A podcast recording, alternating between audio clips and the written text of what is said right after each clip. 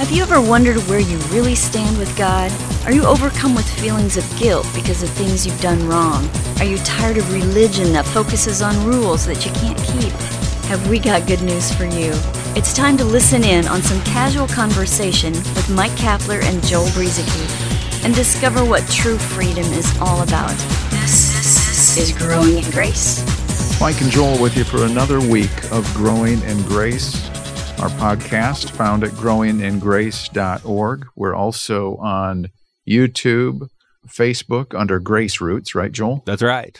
Uh, and graceroots.org, uh, Joel's website, where really everything kind of began, I guess. And we started our podcast after Joel was doing some blogging back in the 90s. And uh, the rest is history, as they say. Early 2000s. Yeah. Oh, okay. Yeah. I, I keep thinking back to when you and I were first stumbling onto this message. I guess I kind of ran into it first, and you and I had just gotten to know each other a little bit. And you know, when you when you come from a place of you know, Joel, I, I, I, knew some people who were just stuck in legalism, and it was usually involving a lot of externals, uh, which is what legalism is usually tied into. But some of the people I knew, they, they were really hung up on, on what they wore and how they had their hair and no makeup, and you know all those kinds of things. Uh, that's what I viewed as legalism, and then I found out later on that I had also been exposed to this thing known as legalism yeah. uh, from some different perspectives. So when you go from that, uh, any form of legalism, into God's uh, unconditional love and, and unlimited grace and, and His righteousness as a gift, I mean, th- those it's it's a big transformation. So you happen to come into my wheelhouse at a time where I couldn't shut up about this. and so that was good. All good. So we kind of grew into it together after that. Yeah, you know, what I was doing in the 90s, you know, after you had begun sharing things with me, and I was very thankful that you didn't shut up about it. Then I would go online. Uh, I didn't have a clue what a blog was back at that time, but we got AOL America Online back then. Remember America Online? That was big, popular back in the day. You know, the dial-up modem and every all of that stuff. AOL had chat rooms that you could go into, and so I'd go into these Christian chat rooms, and I would and I would just go back and forth with legalists, and and uh, it was actually good. It was, you know, I, I, laugh about it, but um, and and I probably was a little more a little more zealous than I needed to be at the time probably uh, might have come across as boastful in in in some instances, but uh, but yet it really helped me. Uh, when I was uh, going back and forth with other people, was it, it helped me to look at the scriptures and find out what do the scriptures actually say, and it really helped to build the foundation that was was being already that it had started through what you were sharing with me and through the church that we were a part of uh, eventually you know some of that back and forth really did help to build a foundation in my life and so that was that was really good for me. And then um, eventually uh, it, uh, we ditched AOL and I found some other online chat rooms and it was it was just it's really good. I, I really enjoyed uh, that time in my life. And then blogging was really a good thing. I, just, I still blog uh, from time to time. Uh, you mentioned my website graceroots.org well you can go to blog.graceroots.org and uh, see a lot of my. I've, I think I've got over a thousand blog posts on there from over the years. I started in 2006, um, and that was a really good time too when I was really into that.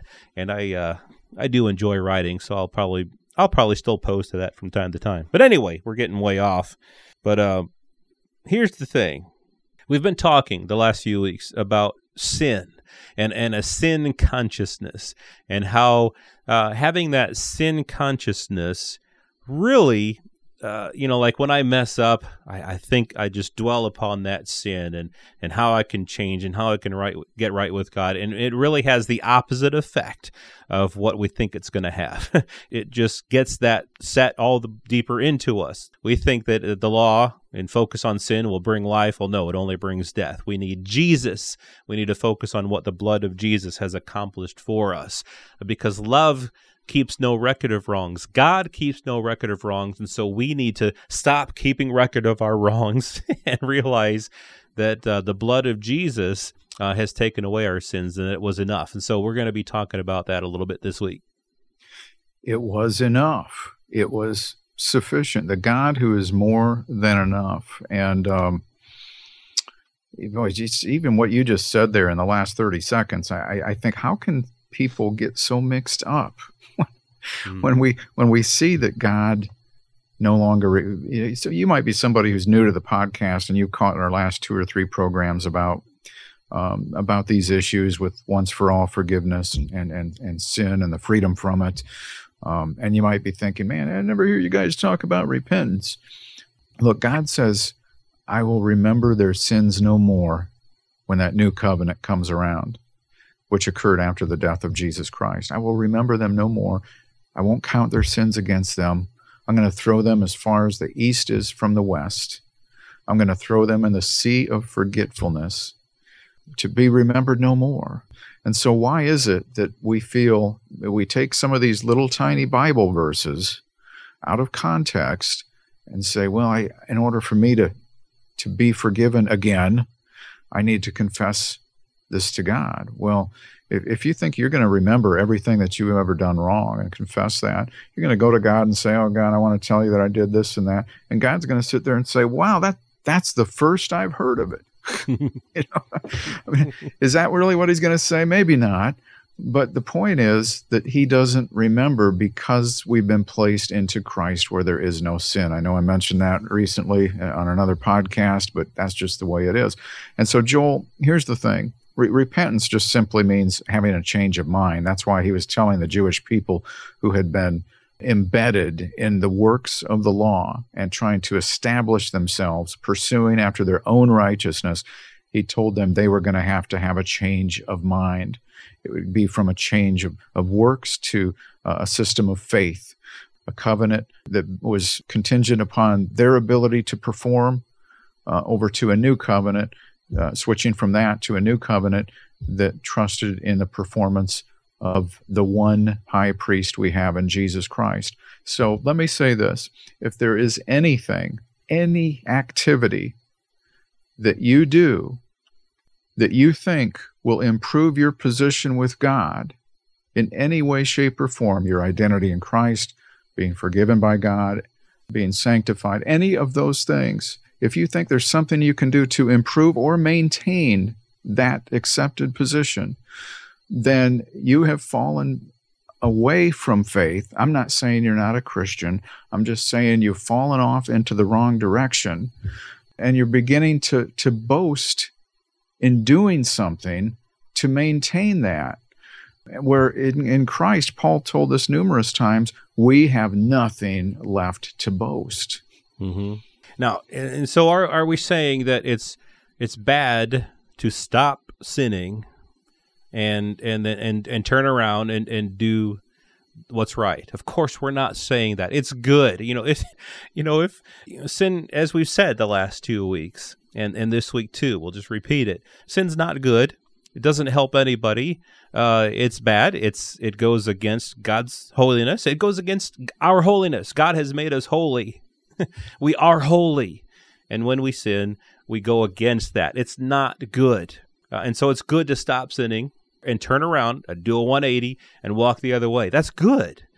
But if we're saying that there's something that we do that gets us more right with God or that uh, keeps us right with God. We're missing the point of the cross. Uh, Cap, before we started recording, you were talking about uh, this idea of a scale. You know, people have this scale of of, of good and bad. You know, good versus bad. I've done this many good things. I need to I need to have just a few more good things than bad things. Well, that scale that we come up with, it's all relative. I mean, let's just say you have a thousand negative things, you know, bad things, sins on the one side of the scale, and then a hundred, just you just have a hundred positive things, good things that you've done.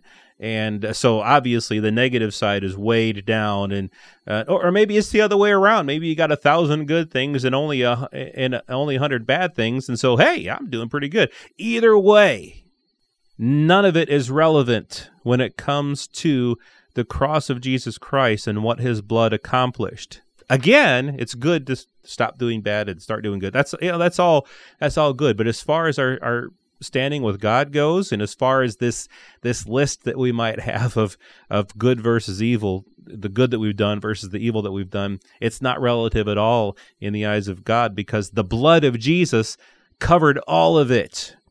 Even our good, even our uh, righteous deeds were as filthy rags to God. And so the blood of Jesus even took care of that.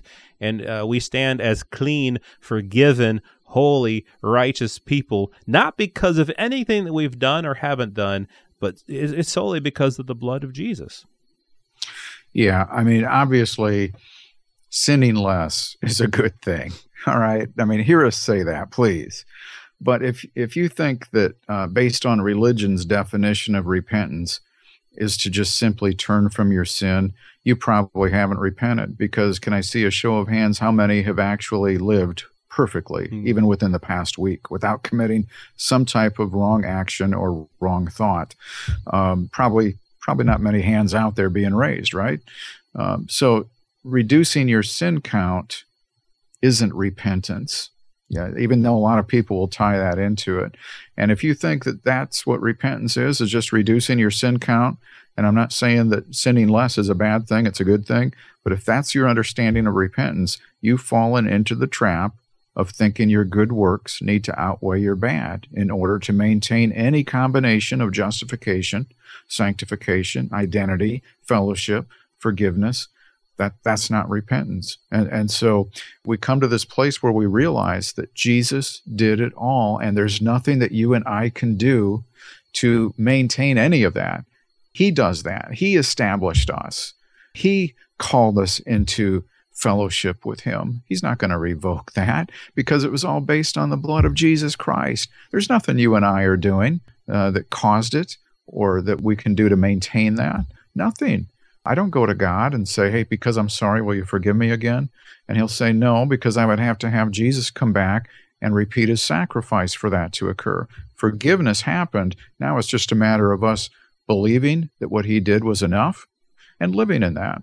You know, when we make it about our um, our good deeds versus our evil deeds, I mean, it's uh, we come up with all these arbitrary rules anyway um, like reading so many chapters of the Bible a day. I've, I've got to, I think, Cap, what was it you used to do? You had to do 10 chapters a day I, or something I used like to that? do 10 a day as a child, Joel. And if yeah. I fell short, I really felt terrible. Uh, yeah. You know, for some people, 10 chapters a year would be sufficient for them. See, it's all relative. Right. And, and in church attendance, how many times I've forgiven other people. We come up with all these rules. But did you know?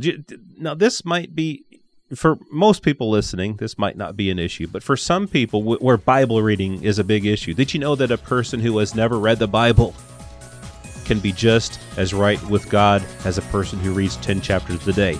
Because it's by grace through faith, you know, through the blood of Jesus that we've been saved.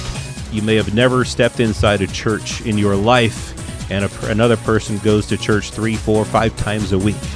Uh, we're all equal because of the cross of Jesus Christ and uh, the fact that we've been raised together with Him, again, by grace through faith. This has been Growing in Grace with Mike Kapler and Joel Brueseke, heard online through various internet sources around the world each week. To access hundreds of past programs, visit graceroots.org.